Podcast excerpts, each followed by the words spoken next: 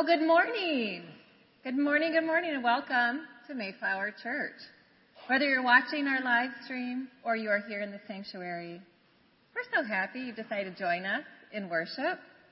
If you're here in person and you're on the aisle, please find the Friendship Register. I know some of you have already done that, and pass that along to those in your pew.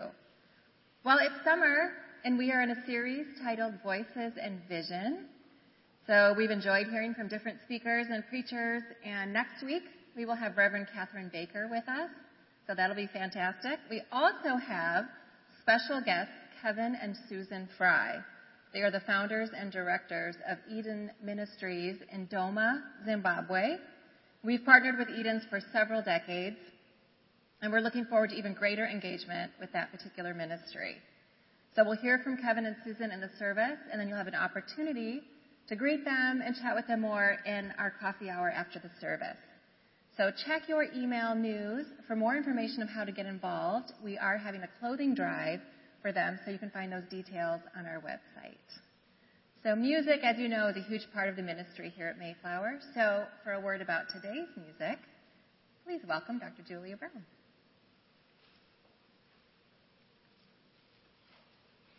Thank you, Ruth. The prelude you just heard, you may have thought, well, that doesn't really sound like Bach. Um, Bach's children lived in an era of rapidly changing musical styles and musical tastes. And so the, the keyboard sonata you just heard was by one of uh, J.S. Bach's younger children and probably the least well known of his composer children, Johann Christoph Friedrich Bach. Um, and for a postlude today, you will hear another son of Bach's, Wilhelm Friedemann, who was Bach's oldest son, and you will see, uh, you will hear a style that is more similar to his father's. So I am just fascinated by this era. At the end of Bach's life and then the beginning of Mozart, there's this nebulous time that a lot was going on and uh, just wonderful music happening. A big contrast to the Bachs, though, you will hear today and you will sing today some gospel music. So, our middle hymn, Just a Closer Walk with Thee. I thought I better just point out how it looks on the page. I know that we all know this music, but um, we're going to be singing just verse 1 and 2. It's number 430 in our hymnal, and it begins with a refrain and then verse 1, and then we go back up to the refrain in verse 2, and then we end with a refrain. So I don't want you to be frustrated with the road map. That's what's happening with that piece. Um, and our closing hymn is one not from our hymnal. Uh, written by a uh, living hymn writer just um, in 2015, a few years ago, and it so perfectly fit uh, the, uh, the, gospel reading today and what Ruth's going to be preaching on. So I, uh, the the tune is familiar, the words are new, and I hope that they give you some interesting concepts and ideas and and uh, inspiration to live this week out in the world. Thank you so much, Julia. Please note this Thursday night is Ladies' Night Out and Friday night is a 49 up party. So the fun continues, and you can check our website for details. Also, for those of you planning on attending George Gordon's funeral, it will be 10 o'clock here on Saturday morning. And now, I invite Reverend Eric Britcher to begin our service with our call to worship.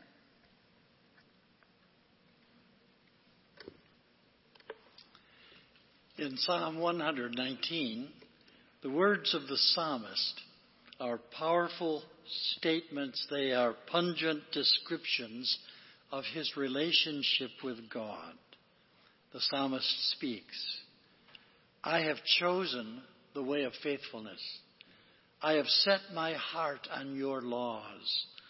I run in the path of your commands, for you have broadened my understanding. So, as together, this morning we quiet our spirits.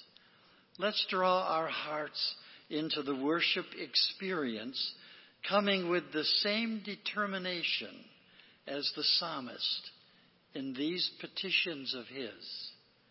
Teach me, Lord. Give me understanding. Direct me in your paths. Turn my heart toward your statutes. Fulfill your promise to your servant. May your unfailing love come to me, Lord. Together, in the very presence of God, let us worship in music, song, message, and prayer.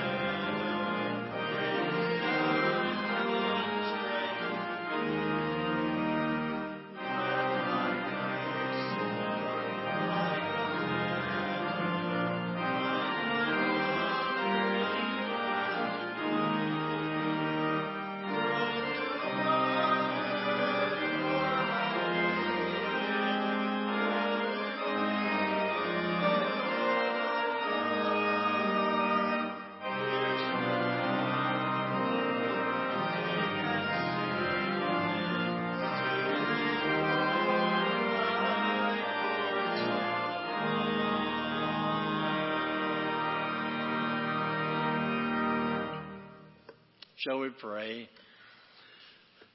Mighty God, we do not yet see the glory of your plan for all humankind, but in faith we do see Jesus. We thank you for the humility and holiness in which he lived and died.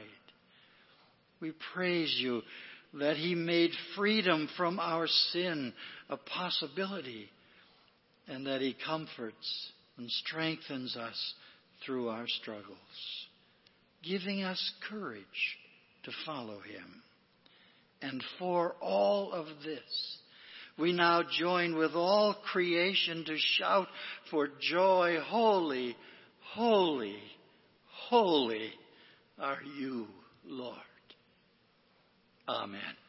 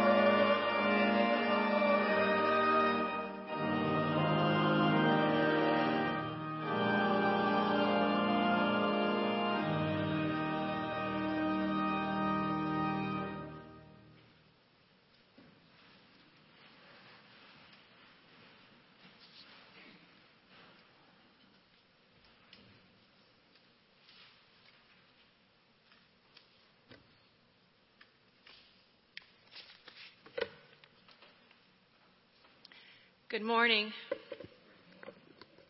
We have two scripture readings today. Uh, the first is from the book of Amos, chapter 7, verses 7 through 9. That can be found on your Bible if you'd like to follow along on page 651. Our second reading will be from the book of Mark, chapter 6, verses 17 through 29. Beginning with Amos chapter 7, verses 7 through 9. This is what he showed me. The Lord was standing beside a wall built with a plumb line, with a plumb line in his hand. And the Lord said to me, Amos, what do you see? And I said, A plumb line. Then the Lord said, See, I am setting a plumb line in the midst of my people Israel. I will never again pass them by. The high places of Isaac shall be made desolate, and the sanctuaries of Israel shall be laid waste. And I will rise against the house of Jeroboam with a sword. Continuing to Mark chapter 6, verses 17 through 29. For Herod himself had sent men who arrested John, bound him, and put him in prison on account of Herodias, his brother Philip's wife, because Herod had married her. For John had been telling Herod, It is not lawful for you to have your brother's wife. And Herodias had a grudge against him and wanted to kill him, but she could not for Herod feared John, knowing that he was righteous and holy man, and he protected him. When he heard him, he was greatly perplexed, and yet he liked to listen to him. But an opportunity came when Herod, on his birthday, gave a banquet for his courtiers and officers and for the leaders of Galilee. When his daughter, Herodias, came in and danced, she pleased Herod with his, and his guests. And the king said to the girl, Ask me whatever you wish, and I will give it. And he solemnly swore to her, Whatever you ask me, I will give you, even half of my kingdom. She went out and said to her mother, What should I ask for? She replied, the head of John the Baptizer. Immediately, she rushed back to the king and requested, I want you to give me at once the head of John the Baptist on a platter. The king was deeply grieved, yet out of regard for his oaths and for the guests, he did not want to refuse her.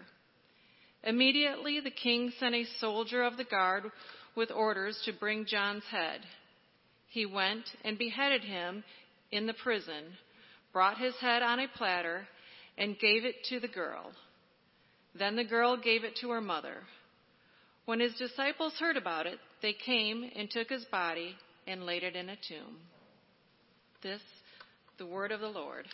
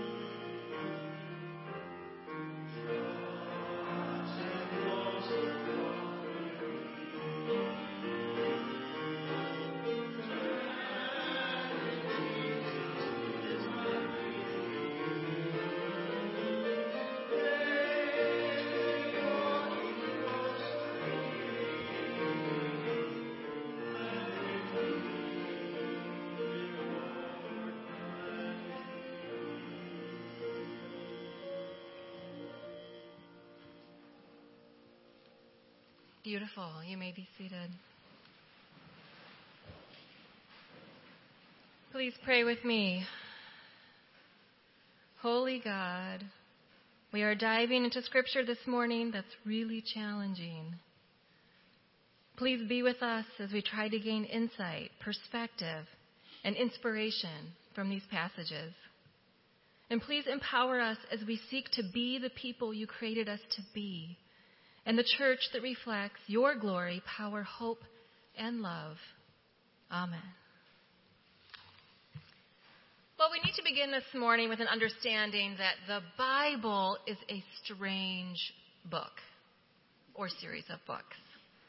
When someone says that the Bible is comforting or it's a, a helpful manual for living or a source of great inspiration, I wonder if they've read it. Not to say those attributes aren't true, but I find the Bible to be extremely problematic. Have you ever tried to read it cover to cover? Did you start in Genesis with a bit of momentum and then lose steam when you got to Leviticus? Have you read one verse and then the next verse and they seem to contradict each other? Have you ever read a, read a letter written by the Apostle Paul and thought, he's kind of a jerk? Well, I have. The late writer Rachel Held Evans struggled with how to reconcile the Bible's bizarreness, and she came to the conclusion that the Bible is not a static work, but a living, breathing, captivating, and confounding book that is able to equip us to join God's loving and redemptive work in the world. Isn't that a great phrase? So let's sally forth with today's passages in this spirit. Despite how confounding this book is, it can equip us to join God's work in the world. But, for just a second, to pause for a point of clarification. Last summer, when Jonathan and I began our season as the interim pastors of Mayflower, we decided to follow the lectionary as our preaching guide. And what the lectionary does is it divides scripture into sections. And the idea is that every three year cycle, the Bible's kind of covered with congregants hearing readings and sermons from the scope of the entire text. And who decides which passages are assigned to which Sunday? Well, Jonathan and I followed the Revised Common Lectionary, which is the product of a collaboration between the North American Consultation on Common Texts and the International English Language Liturgical Consultation. Well, that sounds like a fun party, doesn't it? All this to say, the lectionary can be a bit of a puzzle. And many churches choose not to follow it, and for good reasons. Often themes or book studies feel more relevant to a congregation. And many of our voices and vision preachers this summer are not following the lectionary. But I decided today to look up the options and saw our two passages from Amos and Mark. What on earth might these scriptures have to teach us? What on earth might they have to do with each other? Amos is a prophet in Israel during the reign of King Jeroboam II, around 750 BC. And things are actually going quite well for the Israelites. But Amos proclaims God's judgment because he attests that the people are not living by God's standard of justice and righteousness. The Israelites are flourishing, they're very comfortable, but at what cost? To the poor, the marginalized, and the oppressed. And next, there's our passage in Mark. One writer states the only response to this story is horror. Another commentator writes Today's text is probably one of the best known birthday party stories ever. So we have Herod, a Jewish leader, completely entangled with the Roman Empire, and he's married his brother's wife, which is a big no no. He's invited his stepdaughter to dance erotically for his party and entertainment and his buddies' enjoyment. Probably another big no no. Furthermore, he is so taken with his stepdaughter's dance that he makes a ridiculous promise.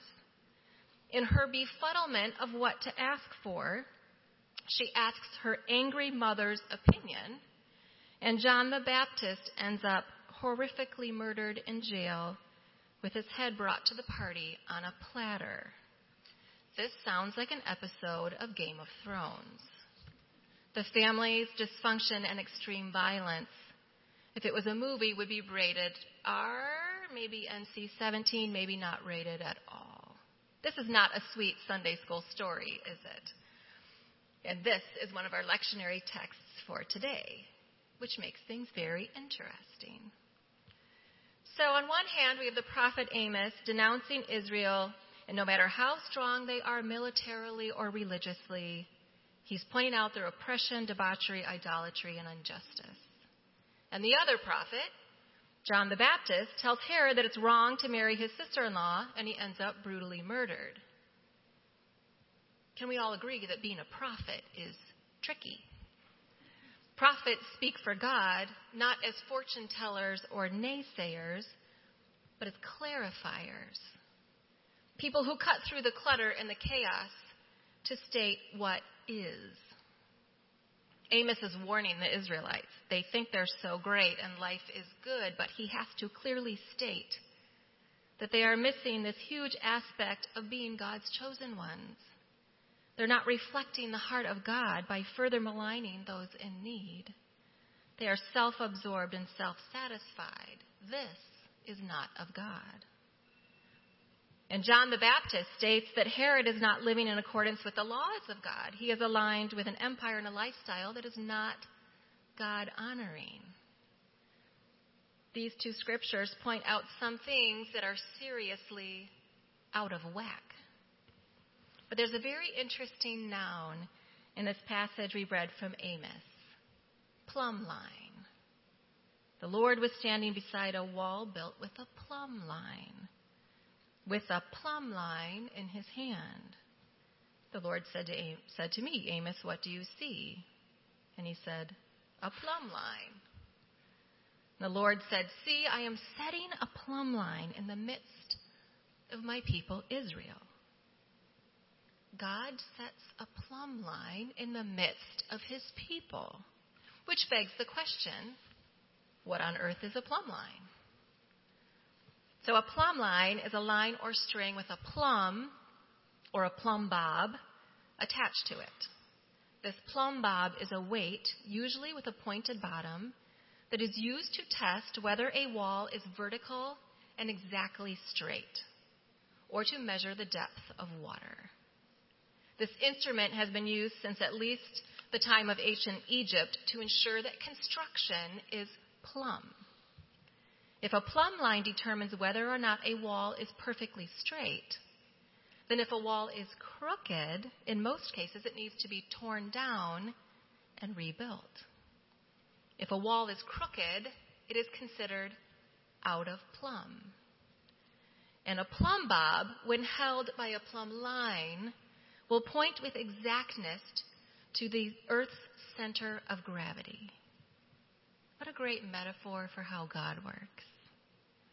God provided the law for ancient Israelites to help align themselves with God's way. Amos is using the same law to point out how they have become out of plumb.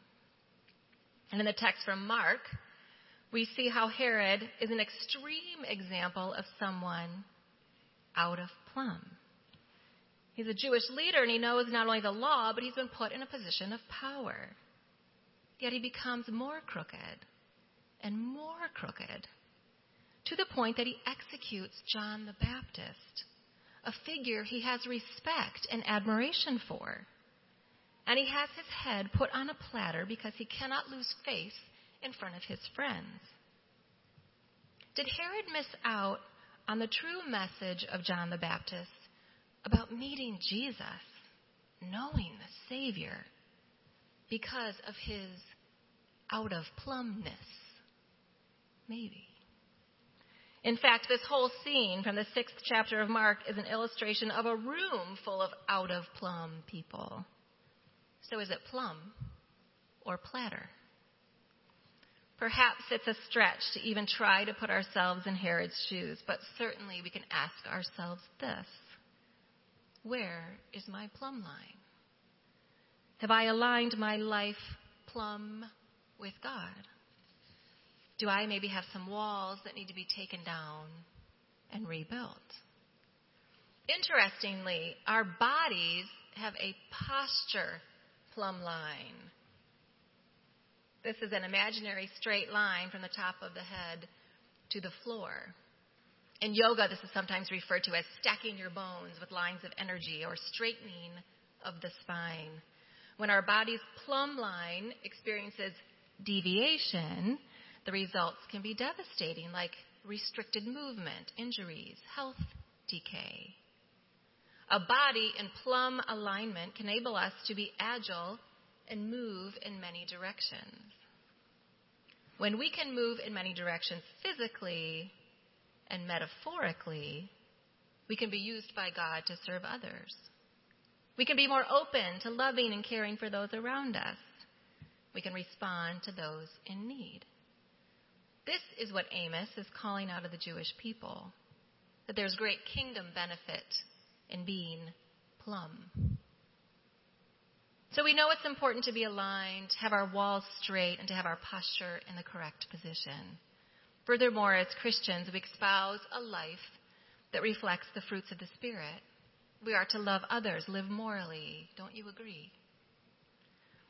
But remember, there's more to what a plumb bob does. This mechanism points with exactness to the Earth's center of gravity. And a plumb line can determine the depth of water. When, a- when God tells Amos, I am setting a plumb line in the midst of my people, is God only saying that they need to measure themselves against the law in the heart of God for righteousness and justice? Maybe. But perhaps God is drawing them to the center of gravity. God is pulling them deeper into God's center. This is the invitation for us, too, isn't it? Yes, live moral lives of love, peace, patience, kindness, and self control. Do unto others as you would have them do to you. But there's more. One theologian defines God as the ground of our being. What might it mean for us to make God our gravity? By aligning ourselves with the Creator God, the cosmic God of the universe, the unhindered God of grace, we get to dive deeper into relationship and understanding of this God being. In contrast, if God is not our gravity, can we fall into making ourselves God or perhaps someone else? if our journey is not taking us deeper into the heart of God, if our plumb line is not pointing to the deepest depth of spiritual water, where is it taking us? Herod is an example of someone letting others dictate his moral conscience, with his resulting actions being beyond the pale. One writer put it this way because of an unwise promise, pride, surrounding himself with people of bad influence, the seed John planted fell on stony ground, and John's head was served up on a dish as if it were part of the menu. Herod was eventually exiled, and his legacy is a prime example not only of misalignment, but of profound missed opportunity to meet Jesus in the depths, literally and spiritually. And Amos's audience was blinded to the needs of the most vulnerable people in their midst, and God's judgment of this was severe. They not only missed caring for those who were marginalized and oppressed, they failed to understand the very heart of God.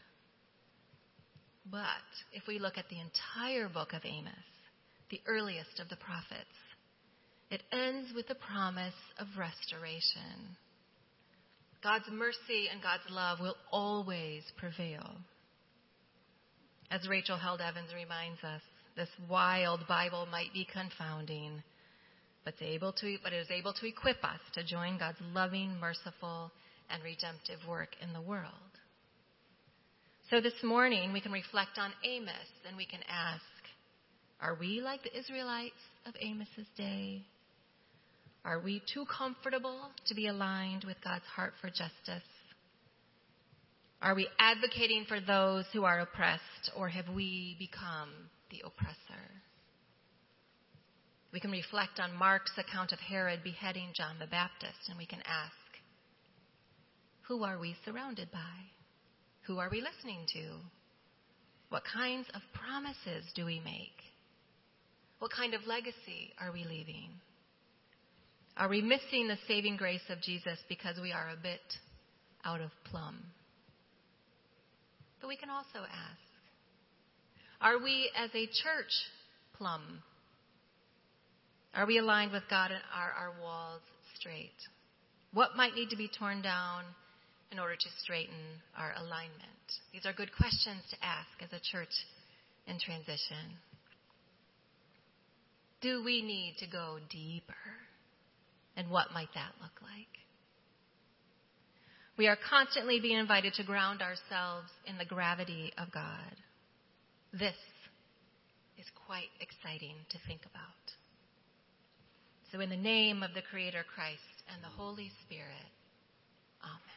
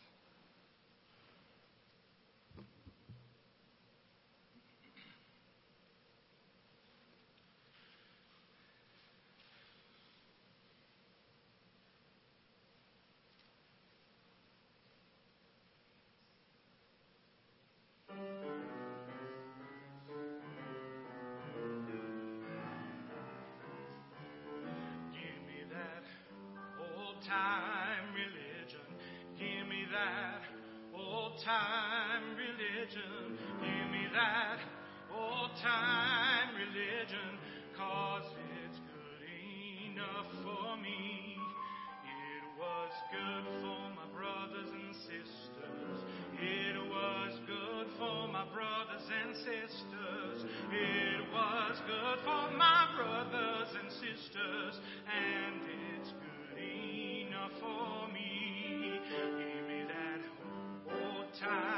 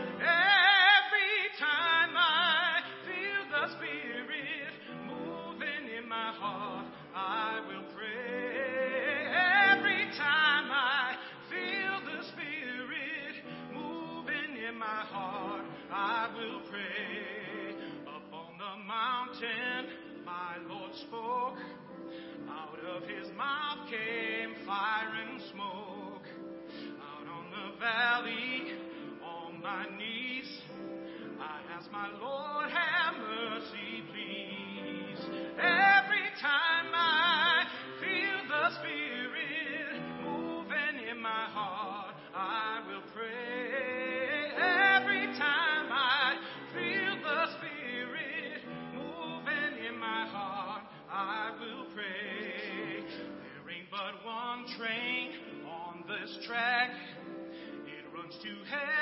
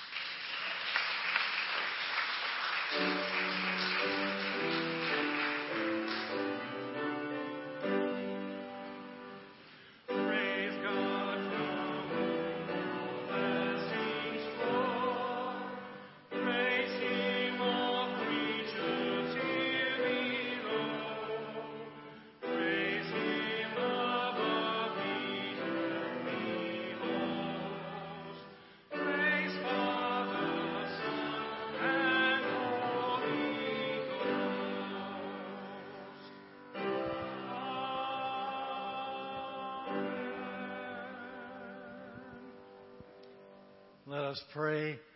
Yours, O Lord, is the greatness, the power and the glory, the victory and the majesty. All that is in the heavens and in the earth is yours, and you rule over all. Therefore, Lord, receive these offerings, our tangible expressions of love and gratitude. Transform them into a source of life for so many, so that your kingdom may grow in the hearts of all. In the name of our Lord Jesus, we pray. Amen.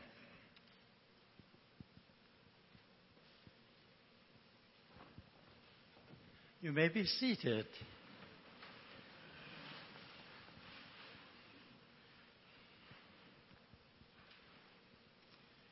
This is that time in the service when we have opportunity to pray with and for each other. The prophet Isaiah wrote these promising words about prayer. He wrote, Then you will call, and the Lord will answer. You will cry, and the Lord will say, Here I am. And God is here this morning. You see in the bulletin a list of prayer requests, persons who have sought us to pray for and with them.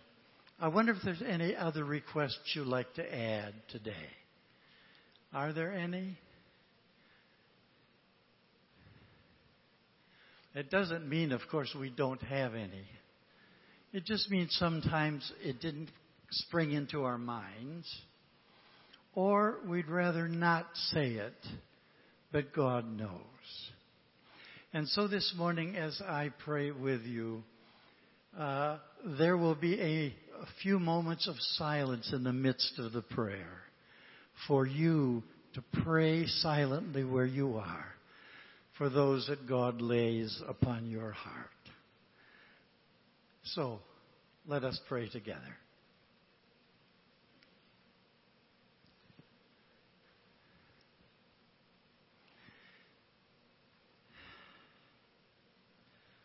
Holy God, we are in your presence this morning and so grateful that you call us to share your holiness as your Spirit works within the interior of our lives and gives us guidance through the plumb line.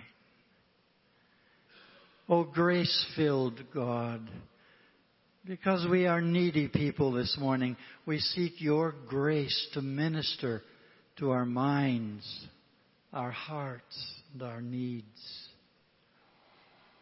Heavenly Father, give us the courage and the wisdom to step up to your plumb line found in your word.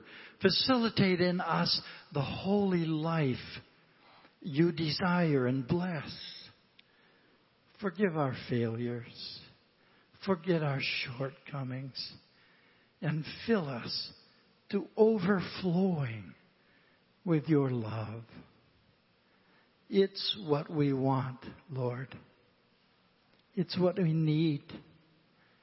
It's your Spirit who will live out the plumb line of your gracious life so we will be solid witnesses for Christ wherever we may be.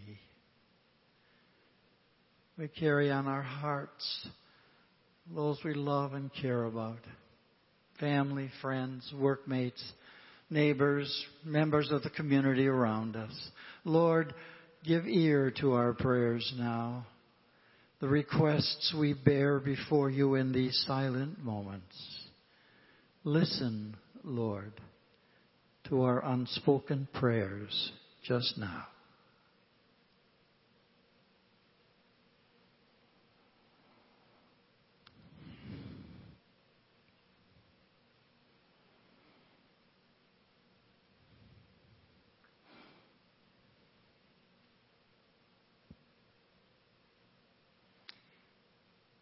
Heavenly Father, there's so much chaos in the world around us these days.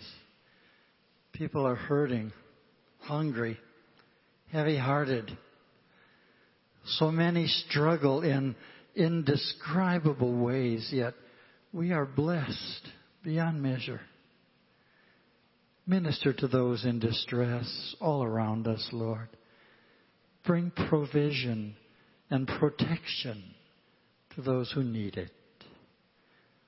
And in anticipation of your blessing for each of us, we join our voices as you taught your disciples, and so we say together, Our Father, who art in heaven, hallowed be thy name. Thy kingdom come, thy will be done on earth as it is in heaven. Give us this day our daily bread, and forgive us our debts as we forgive our debtors. And lead us not into temptation, but deliver us from evil. For thine is the kingdom, and the power, and the glory forever. Amen.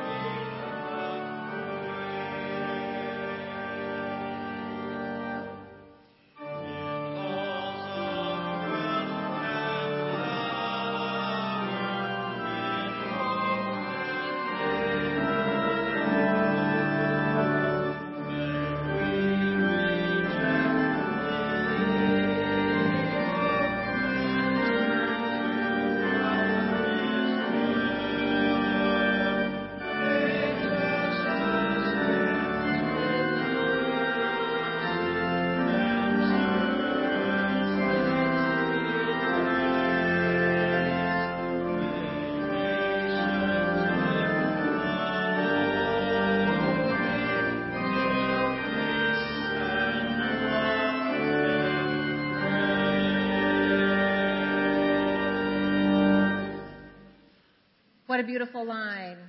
May justice dance with mercy and service dance with grace.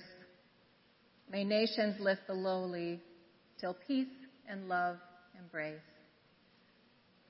May you, Mayflower, know today how deeply loved you are by the God who cares so much for you that there was a plumb line placed in your midst. May you be drawn not only to the alignment of this line to serve others and care for justice, but may you also experience the richness of a life lived deeply pulled into the gravity of God. For there you will find great peace. Amen.